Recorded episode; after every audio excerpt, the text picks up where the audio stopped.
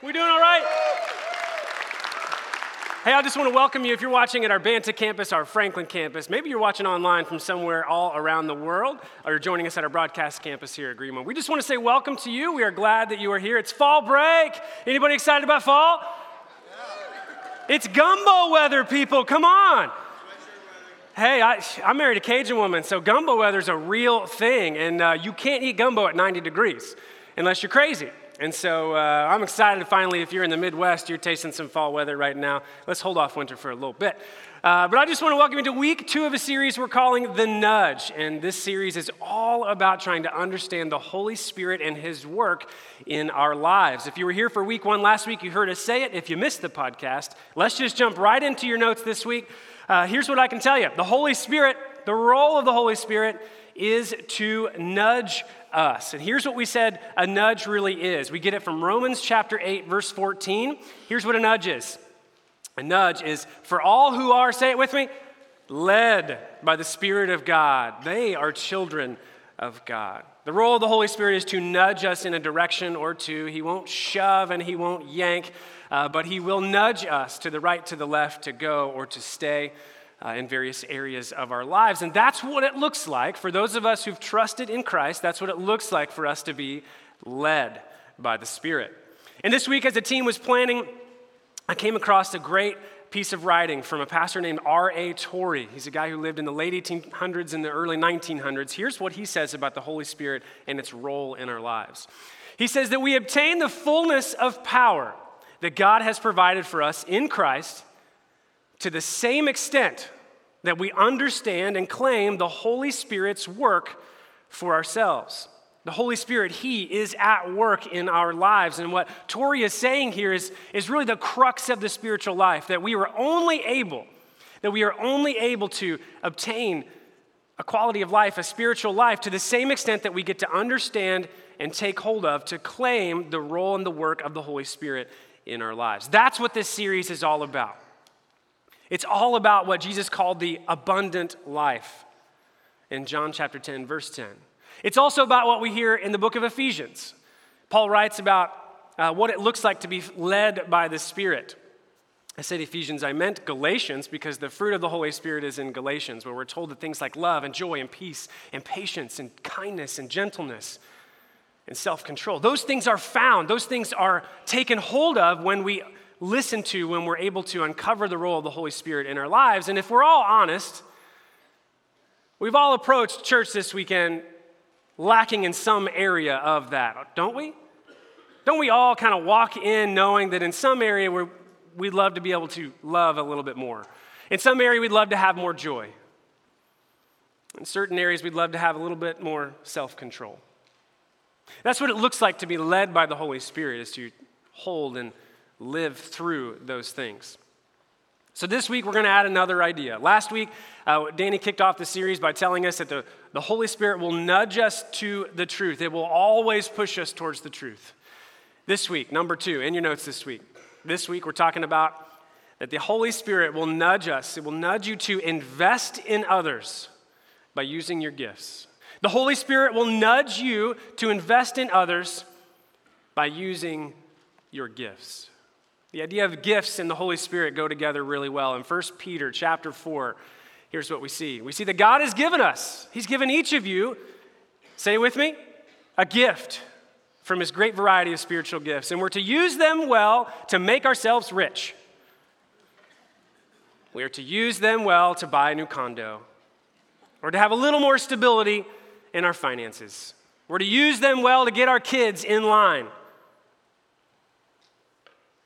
to get them to sleep in a little more since it's vacation time. Just me? Just me? I don't, just, okay. No, we're to use them well, to serve one another. If we're led by the Holy Spirit, it's our understanding that we're going to be given gifts to be able to accomplish the works of the spiritual life. The Holy Spirit, He will do that for us. But We're to be using those gifts to serve one another. We talked about last week the idea of freedom, right? That, that the Holy Spirit will nudge us towards truth. The truth sets us free. The Apostle Paul has this to say about how we use that freedom. He says that we've been called to live in freedom, my brothers and sisters. But don't use your freedom to satisfy your sinful nature, or only to make life better for yourself. Instead, use your freedom to serve one another in love. So, today I want to spend some time working through this idea that the Holy Spirit has given us gifts and will lead us to invest in others all the time.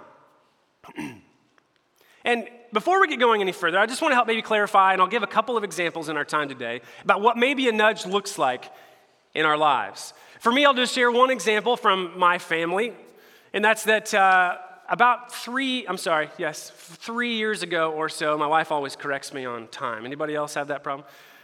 My wife and I have been married 11 and a half years. Five years ago, we had our little guy, Graham. And we had a tough decision to make after we gave, we didn't give birth actually, my wife gave birth. I was there, I counted. Uh, but after Graham came into the world, my wife and I had a hard conversation about what it looked like for her. You see, my wife's a teacher, and she, up until that point, had invested all of her energy in her work life towards educating kiddos in particular preschool and early elementary kids. And so we had the conversation that many parents do. Does Jen stay home and, and help ser- serve, not serve Graham? Well, that's kind of what we do to our kids, aren't we? We kind of serve them. But uh, to raise Graham in his early part of his life, or would she go back to work and we would pay for daycare and, and then eventually preschool? And I don't know about you if you've ever raised a kiddo, but daycare and preschool are cheap, right? Right, sarcastic laughs at every single campus. So for us, we were blessed to be, a, be able to be in a position where Jen chose to stay home. And we felt like that's where uh, she was best to be raising Graham. But something happened about two years in. After Graham's second birthday or so, sometime that spring, my wife started to feel a little differently about the future and staying home and whether that, that she wanted to stay home. So we did what we always do in those situations where we feel like God's moving in some area of our lives, and we just we lifted it up in prayer and we asked God to make it clear, make it abundantly clear which way we should be going. And really, we did feel a nudge. We felt that God was nudging my wife back into the classroom. You see, my wife has been given gifts of the Holy Spirit to be able to translate real and practical things to three, four, and five year olds something I don't have. And so she felt the nudge and she went back into the classroom. And today she teaches at Union Elementary and Franklin Community Schools just south of Bargersville here in central Indiana. And I can tell you that the Holy Spirit continues to verify that we made the right choice, that we followed the nudge. And just one example of that is that recently, uh, right around the time that we did a night of worship uh, at Emmanuel, uh, I don't know if you've experienced a night of worship. I'll, this just a, a, quick plug for it. But if you've never experienced a night of worship, the next time you hear of one, you got to come. It's an amazing event. But here's what happened.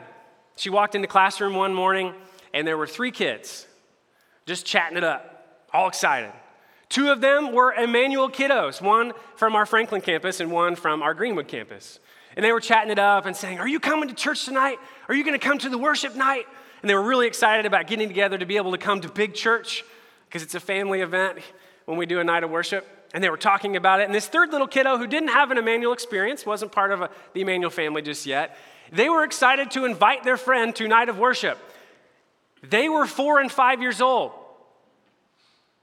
My wife immediately understood and was validated that the nudge of the Holy Spirit had led her back into the classroom. Dozens of students over the last few years in each of her classes have been blessed by her following the Holy Spirit's guidance and his guidance back to teaching. Now, I don't know what it looks like for you, but I guarantee you that today, as we work through these ideas, God will bring something to mind for you. The Holy Spirit will nudge you in one way or the other in some area of your life. And I don't want you to lose the opportunity and write that down as it comes to mind. And I'll give you a few opportunities as we keep going as well. But see, if the Holy Spirit, if He's going to nudge us to invest in other people by using our gifts, why? Why isn't the Holy Spirit's role just to allow us to walk a better spiritual life? It's because of what's in your notes next. I think people are eternal.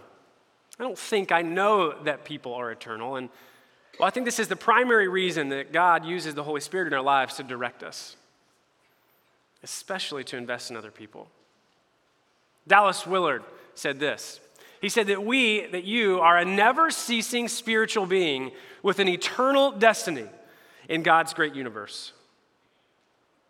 Now, many of us, we, well, we need to just sit back and process this statement.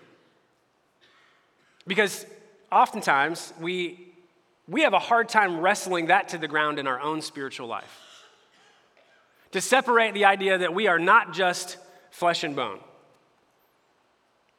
that we have a soul, that soul has an eternal destiny. But what I want us all to realize is that if we can get that truth for ourselves, if we can wrap our arms around that in our own spiritual walk, this idea that I am eternal is also true for the person that sits next to you today. It's also true for the coworker that's in the office next door.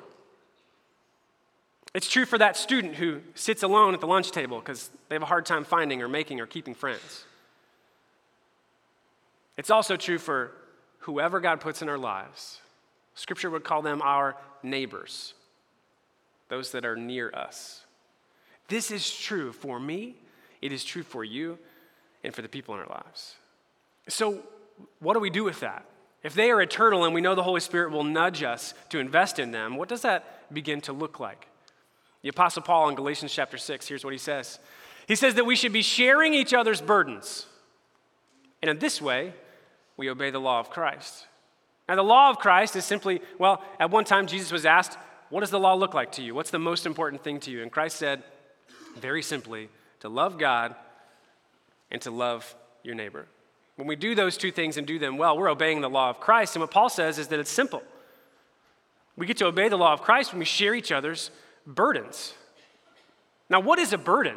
Well, I don't know what you walked in here with today, but that's a burden. For some of us, it might be that our financial life is a, a burden on us, that we're consistently strapped or that we're living paycheck to paycheck. That's your burden. For some of us, it's raising our kiddos to walk a life that isn't terrible. And sometimes parenting can be our burden. Maybe for you, it's a, a, diagnosis, something that's scary that, that you carry with you, and that's your burden. For others of us, it might be that the joy of life is real for you and your family, that maybe there's a pregnancy in your family after many years or many times trying, and yet this is the time where the anxiety comes and the hope and the prayer comes that this time it will work. That might be your burden. Whatever it is that you walked in here with today, I can guarantee you one thing somebody else in your circle, whether in a room that you're sitting in and or the person next to you on your couch this morning, they're probably going to share a burden that looks similar. What Paul says is that it should be our job to be lifting those for people, that we should be sharing those with people. And we do that through love. In 1 John 3:16, many of us know John 3:16, but in 1 John 3:16, we understand how we get to do that through love. It says that we know that real love is because Jesus gave up his life for us.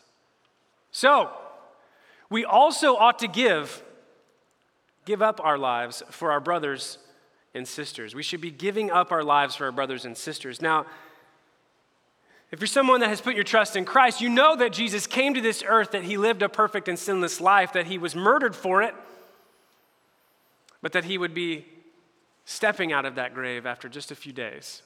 Now, it's easy to translate this first to say, oh man, so I'm literally supposed to lay down my physical life to give that up, to step in front of a bus for my neighbor, that that's what living in Christ's love looks like. And I'm here to tell you that almost all the time, you will not have to step in front of a bus or to give up your earthly life for your friend, for your neighbor, for the person that God puts in front of you. But maybe, maybe, just maybe, that giving up our lives for someone looks like a preference. Maybe it looks like just coming in second place for once and allowing you to lift somebody else up. Yet for some of us, it means that we're willing to take that political idea that we just know that we're right about and holding it down in a conversation to be heard or to help someone feel valued. Almost always, it's just a little bit of humility to gain influence in someone's life, to love them, to serve them, to help them lift a burden along the way. In the team this week, we put this in your notes because we wanted you to be able to see it that, that this love is really the fuel that allows us to invest in other people. This is what's in your notes is that that same love that Jesus carried on the cross is what the Holy Spirit carries inside of you if you're a follower of Christ. The same love that Jesus carried to the cross, the same heart that took your sin and my sin and was willing to pay his life for it, is the same energy and fuel that lives inside of us in the Holy Spirit. So, if we're called to invest in the lives of other people by using the way that God built us, the how is by relying on the love of Christ, on the Holy Spirit inside of us. So, if we know that that's our purpose and we know that's the intent, and we know why it's so important because people are eternal, how do we do it? How do we go about following the Holy Spirit's nudge? How, how do we follow it practically? In your notes this week, number one is this that we have to discover our gift. Now, for you, it might mean gifts, an S on the end, and that's okay. But an absolute minimum, we have to discover the way God has built us. And so often, when we take the idea of our gifts and the Holy Spirit and we put those together, friends, we overcomplicate it so often. And we think through the context of, well, I don't know that I have the gift of prophecy or that I have a gift of teaching or the various prescriptive list of gifts uh, delineated in the scriptures that tell us about what a spiritual gift looks like. Almost all the time, we just need to start with what we're already good at. How many of you have ever been paid to do something for more than one day in your life? Anybody? Anybody's held down a job or some kind of chore for more than one day that you were good enough to carry on to two days? Almost all of us. Here's what I want you to realize someone was willing to pay you to use the way that God built you to do something, something simple. Maybe it's to clean a room for somebody else, or maybe it's to make them a meal, or maybe it's to change a diaper, or whatever it is that someone's been willing to pay you to use your gifts at some point in your life. Start there. Start with the things that come natural to you already that you're already good at. And if that's hard for you, or maybe you've got that and it doesn't feel exactly spiritual to you, I want you then to just go on and think about what stirs up your heart. What sort of injustice in the world or thing in the world do you see that stirs up your heart for righteousness or for love or to meet a need? Because most of the time, it's not super spiritual, it's just what wrecks you inside. So start there. And yet, for others, uh, it's, it's just understanding our personality, our quirks, are the way that we're built. Now, how many of you have ever taken a uh, personality assessment or some sort of personality test for a job or at school or for fun if you're crazy. Um, we've all answered some questions and had some kind of profile spit back at us, right? Well, I don't know if you know this or not, but our growth track here at Emmanuel, which you can take online at any time, our growth track is designed, if you're new, uh, to help you understand who we are as a church, uh, what we're all about. Uh, but in particular, step three of that is to discover how God has built you.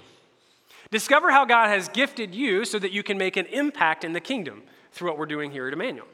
And inside that step three of our growth track is something that we call the DISC assessment. So I want everybody in your notes to write down four letters D I S C. And I'm going to show you my DISC profile and tell you why I think it's funny. And I won't say all the embarrassing parts about it. Um, but just to help you understand what it looks like, the personality of Matt Randall. Here's my DISC profile. Now, I'm not going to spend all day, because we could spend all day, walking through each, what each of these means, but this is just how I'm built. So, uh, practically speaking, that the I letter for me is generally high. So here's what that means I really, really like that people like me. Uh, so when I'm asked, I'll be the center of attention. the S means I have a big heart. It means that I care about how you feel more importantly than I care about the perfection of the work that you are doing. And speaking of that perfection, this little C is below the red line. So if you want to talk about super details with me, have patience. now, really, for the rest of us, it's that if we have a high D, and, and well, let me just throw this at you. if we were all in a room together and we had a meeting and the meeting was over, and our job was to take down the room, right? So clear out the tables and chairs from the room. If you're someone who would take this assessment, answer some questions, and come back with a high D, you're somebody who's already trying to order us around on what to do without really knowing what we're supposed to do because you like being in charge and causing direction and getting things done. Now, for those of us that are high eyes, we have just been given an excuse to have a party. I now have 35 friends I didn't even know I was going to have before I entered this room. If I'm a high S, I'm really to care that this team's working really well together. So, like, let's make sure everybody feels cared for, okay? So, if I'm to make a friend, it's to be my best friend, okay? And so, we're going to coffee on Thursday before I even get a chance to ask you. Now, if I'm a high C on this disc profile, it's to tell me that I've already made a flow chart and I've discovered the efficient height of the chairs where the tables should go to allow for the mass utilization of this room in the future because details are very important to somebody who's a high C. Now, I'm just making some jokes, but actually, there's reality in there. And so, we offer an opportunity for everybody at Emmanuel to take a disc assessment for free to understand how God has built your personality. So, this week, you have an opportunity. So, get your pens out with your notes ready to go. Those of you who are watching on your phones or online, you already have an easy way to do this anyway. And you can text the word disc, D I S C. You can text that word to 65248 this week, and we will send you a free disc assessment if you haven't already taken one as part of our growth track, just to give you a tool to understand how God has built you. Because when you put those things together, you start to understand how God has uniquely gifted you to invest in the lives of other people. The second thing I want us to talk about this week is that we have to start planning to bless other people. We have to start planning to invest in the lives of other people. And here's what I mean. How many of us how many of us have been asked to do something? And our answer, and don't raise your hand because it's going to embarrass you. How many of you, the quickest answer that comes to your mind is, oh, I wish I could, but I just don't have the time? The number one answer when we're asked for helping uh, to serve around here at Emmanuel is the idea that, oh, I could, but I'm just, you know what, things are crazy and I'm too busy. The number one enemy of the spiritual life at times is busyness. But Fun fact for you. Did you know that at any given weekend at Emmanuel takes 1,200 volunteers at our online campus, at our Banta campus, at our Franklin campus, and at our Greenwood campus, and at our other events like Verb, in which we serve hundreds of students every single month? It takes 1,200 plus volunteers for an Emmanuel weekend to happen. Think of what we could do with 3,000. Think of the campuses we could launch with 4,000 volunteers, 4,000 people serving on our impact team. Yet others of us, we, we have this idea with our finances. So that offering bucket comes by and we pass it along. And just for, just for reference, if I'm ever at your campus and you see me pass the, the bucket along without putting something in it, I give online, okay? Easiest way to support at Emmanuel's at myeclife.org slash give. So just want to throw that out there so I'm self-conscious. No one can judge me anymore when I let the offering bucket pass, okay? No, the idea though is, is that don't we do this with our finances? You see, we, we, we see opportunities to give, we see opportunities to help meet a need for someone else, and yet we wrestle with it because we just can't. We just don't have the margin in our finances, and I would say that that's because we're not planning to bless others. I was reading a post this week by Chris Brown, who works with Dave Ramsey at Ramsey Solutions and he does a, a, podcast and a radio program. Here's what Chris says about how he and his wife understood this idea. He says, after all, being intentional forgiving, it can't happen unless we're positioned forgiving. In this post, he talked about how he and his wife designed and they created something called the Kingdom Account. And so, what it is, is after they got married, they decided, you know what, we want to bless other people. So, they literally created a whole nother checking account with the sole purpose of blessing other people. And every single paycheck, they throw a tiny little bit in there. Now, let me make this clear. This is above and beyond the tithe that they give to the local church. They made that clear in the article. But every single month, they get to pray and ask God for opportunities to invest in other people. And then when they're out to dinner and they overhear a need or some kind of issue going on with a couple, or maybe they're just having a hard day and they can feel it or sense it, you know what they're able to do? They look at each other, they do that married thing where like they do the You know, they give the little wink or the nod, or sometimes for me, it's just the look where it's like, that's, a, that's the hard one, actually. It's like the, and then they pay for a meal. They pay for a meal when they're out to dinner every once in a while. If they feel like the Holy Spirit, they feel like He's nudging them to invest in those people, they do it. If they're in their small group and they hear of a need that pops up, somebody needs a fence fixed or a fence built, they're able to say, We got that. We'll take care of that for you. For them and their finances, this is just what it happens to look like. I don't know what it looks like for you. But I guarantee you that it will have something to do with your time with God. That's the last idea I want you to wrestle with in planning. Because, see, I think we make it so difficult sometimes. And when I say we need to invest in the lives of other people by meeting needs, instantly you think of your checkbook. But what if we spent time with God specifically asking Him to show us? God, please use the Holy Spirit today to, to show me who needs to be invested in. Whatever your time with God looks like, maybe it's in the morning when you wake up, maybe it's when you go to bed, maybe it's that you read your Bible and spend time with God on your lunch hour so that you don't go punch your coworkers in the afternoon. that is not a Jesus thing. Do not punch your coworkers. But Holy Spirit, please show me who I can be investing in today. That's what it looks like to plan, to invest in other people. The third thing is that we have to do something. It's simple. I know. It's two words. Write it down that we have to do something. Recently, from this stage, you heard about the idea that, that if you're at Emmanuel and you spend some time here, and you think that being part of Emmanuel and what we're, what we're going or what we're doing here is about coming in on the weekend, sitting and soaking up some, some good teaching, some spiritual yum yums, walking out of here and feeling good, you won't last long around here. That's what it looks like to consume not invest. So, this idea of doing something is real and practical. That it's not our job to just soak up good ideas and learn more about the Holy Spirit. We've got to be willing to do something about it. Recently, when that came from this platform, and I wrote that in my notes and I took it to small group that week, I knew I could not get out of my small group.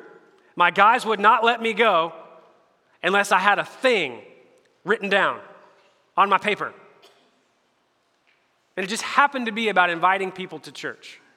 And I realized that the neighbors, like the real physical ones, you know, like the one that lives on this side of my house, that side of my house, across the street, that I had not been doing enough to invest in those relationships so that I could practically invite them to church without being the weird pastor next door. That's a thing, by the way. So, you know what I did? I asked them what was the best night of the week for them because my wife and I, we're going to have a taco party. And we're going to invite some neighbors around and just get to know them a little bit better to alleviate the weird pastor next door problem. You know, the guy who stands in the middle of his yard and says, Slow down! That's me. I'm sorry. That's what it looked like for me. It was taco party. So I started conversations with each one of those neighbors to say, hey, what's the best night of the week for you guys? My wife and I, we were thinking about uh, putting together a taco night, feel free to bring the family what looks best for you. And we realized that a Thursday and Friday night looks pretty good for most people. So, here in the next couple of weeks or so, we're going to have a taco party. That's what my do something was. What is the do something for you? What is it? And I want you to write it down. What's the thing that the Holy Spirit is bringing to your mind? Because all of this, all of this is predicated on the idea that if you've got the Holy Spirit living inside of you as a follower of Christ, you will be nudged to invest in the lives of other people. Leo Buscaglia says this about that gift, the gift of the Holy Spirit, but in particular, what he gives us to invest. He says this He says that our talents, your gifts of the Holy Spirit, are God's gift to you. What you do with it is your gift back to God. Ooh, consider that for a minute. God has given us a wealth of gifts. The Holy Spirit feeds them inside of us and will actually give us opportunities to use them. He will do that. Do we close our hands? Or are we constantly looking for people to invest that in? That's the challenge for us this week. And when I was a young believer trying to understand what this whole walk with Jesus looked like, I read Rick Warren's Purpose Driven Life as part of a small group. And there's a passage in there that just struck me. And as someone who was working hard to understand what it looked like to follow Christ and, and realizing that it wasn't all about me, here's what Rick says. And I hope it hits you the same way it hit me. He said, When we use our gifts together, we all benefit. When 1,200 people decide that we are all going to use our gifts together, you benefit. We all benefit. But if others don't use their gifts, you get cheated. Ooh, anybody feeling selfish real quick? I don't want to be cheated. You better use your gifts if it benefits me. Even then, though, if you don't use your gifts, they get cheated. How grateful I am to be at a place like Emmanuel, where enough people every single week decide we will use our gifts together to benefit everyone. We will make this place warm and welcoming to those who may have already written off church. We'll make this place accepting so that when someone walks in, it doesn't matter what they look like. It doesn't matter their background or where they come from, that they'll feel welcome here. I'm grateful that we brew coffee in the mornings so that I'm excited to preach. Because me without coffee is ex- exciting, is not the word. My wife can fill you in later, but I'm grateful that enough of us have chosen to do that because if yet we don't, we all get cheated. We lose opportunities to influence people. We lose opportunities to, to allow someone to experience what it looks like to follow Christ, to experience the abundant life, overwhelming levels of joy when you shouldn't have any, peace when you lose a loved one and everyone looks at you and thinks you should be destroyed. But did you have an inner peace knowing the security that we have in our salvation? A need that goes unmet because we aren't willing to jump in at yet, no, a fence that gets built because you've been ready to invest in the lives of other people. Consider what would happen. What would happen in your life if you understood how God built you, took some time to really wrestle with that? What would happen in your life if you woke up every single day and asked the Holy Spirit to in, in help you invest in the lives of other people? To point out opportunities, to make clear opportunities to maybe invite somebody to church or to meet a need? What would it look like for you if you woke up every day of every week before you came in on Saturday or Sunday and decided to do something? I can tell you what would happen. We wouldn't have enough seats. The E that we wear on our shirts when we go into public, and I'm okay being known as a t shirt church as long as we're all living by the t shirt. But the t shirts would be known as a force for good in our communities. That when a practical need would happen in the community of Franklin, e shirts would show up before anybody could even ask for it to be met. On the south side of Indianapolis, we'd be bursting at the seams at our Banta campus, ready to launch out into the community and build continual partnership after partnership after partnership to bless other people where they already are. On our online campus, we'd be desperate to find volunteers to help shepherd and love and encourage and connect people online because we'd have thousands of people dialing in from way outside the footprint of central Indiana. I don't know what it looks like for you, but I know what it could look like for us. So this week, I just want you to consider what is it? What would happen? And yet, the last question I want to leave you with is a who. Who is the Holy Spirit nudging you to invest in? Earlier, I talked about this that I had no doubt that God would bring something for you to mind today. That He would bring a person to your mind today that needs invested in, that needs loved on, that needs a burden to be helped, to be lifted. I want you to write that person's name down. Don't lose an opportunity that the Holy Spirit is calling you to. I want you to write their name down before we leave today.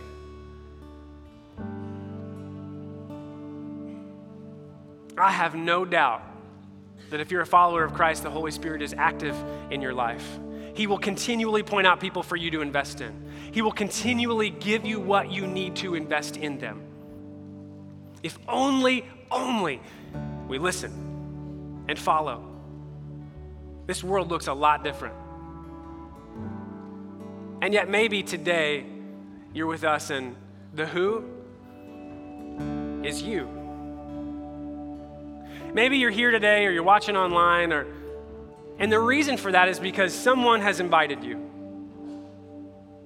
At, a, at our Saturday night services, I heard about a woman who had recently come to Christ, and we baptized her at the last baptism services. And she jumped in a small group, and she's growing in Christ, and she's been inviting her dad to church consistently. Consistently. Dad, will you come? Oh, I'm busy. I can't make it. Dad, will you come? I don't know. I got this thing that week. Dad, will you come? Ah, I'm not feeling that great this week. He said yes this weekend. And he sat in the third row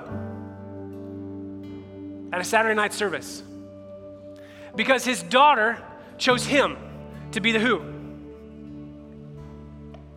And maybe you're the who tonight, today, wherever you are. And I want to give you a moment to reach out and to accept what we've been talking about today. I want you to know that the levels of joy and peace and patience and kindness, even when you don't want it, is available to you. If only that you put your hands in, if you put your life in the hands of Jesus. And we do that through a conversation, starting a conversation with Christ to ask Him to enter into, forgive us for our sins, and to give us the abundant life that He promises. And so, right now, I just, wherever you are, I want to take an opportunity to give you that chance. So if you're ready to step into that, an abundant life with Christ, you can take my words and use them as your own, or even just use this time to reach out to Him in faith. I hope we'll all bow our heads with our friends ready to make this decision and say something like this say, say Jesus. Thank you for bringing me here today. Thank you for nudging me out of bed and Thank you for an opportunity to say thank you. I know that you lived a life on this earth and you died on a cross, and, and yet the grave could not stop you. Because you walked out of that grave, I can have the confidence in knowing that all that you did was for me.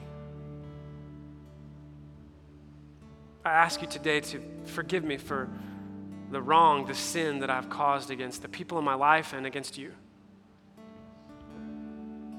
Forgive me. Wash me clean and help me to live an abundant life, the kind of life that you promise is available to me. So today, at this moment, I take my first step in a relationship with you. Thank you, Jesus for this opportunity to trust you. Walk with me. Jesus, it's in your name that I pray. And we all said, Amen. If you made a decision for Christ today, I just want to tell you something. It could be one of the best decisions. No, no, no, no. It is the best decision you will ever make in your life because you have opened a life ready for the Holy Spirit, ready to act in your life. And I can't wait for what that looks like for you. And because I know how important it is for you to understand what Jesus says about you and what's available to you, I want to put a New Believer's New Testament in your hands. And so today, wherever you're at, if you're watching online, you can let our team know right there. If you're watching at our Franklin campus, Banta campus, or at our Greenwood campus, I want you to know that at the back of our auditorium, you'll be able to talk to our starting point team, and they'll put one of these in your hand just to begin a conversation to make sure that you know that you are not alone as you walk a journey with Christ. And I also want to say that we're told that there's a party that goes on in heaven every time one soul comes back to Christ. So, can we just celebrate with all of you who've made decisions today? Ah. For all of you that call Emmanuel home, I can't thank you enough for an opportunity to share my heart with you. You have to know that whether it's me or whether it's uh, Brent, or whether it's Aaron or whether it's Danny, that we are preaching to ourselves first. That God has illuminated for me areas of my life and people in my life that I need to continue to ask Him to help me invest in. And so, uh, my hope for you today is, is that we're ready to go, that we're ready to learn, that we're ready to ask His help and to do something. So, wherever you are, I hope that you take that thing and that person and we're active this week in the Holy Spirit. Right now, I'm going to hand it back off to our campus teams. They're going to finish this up with a special announcement. Let's go get them. Let's do something this week.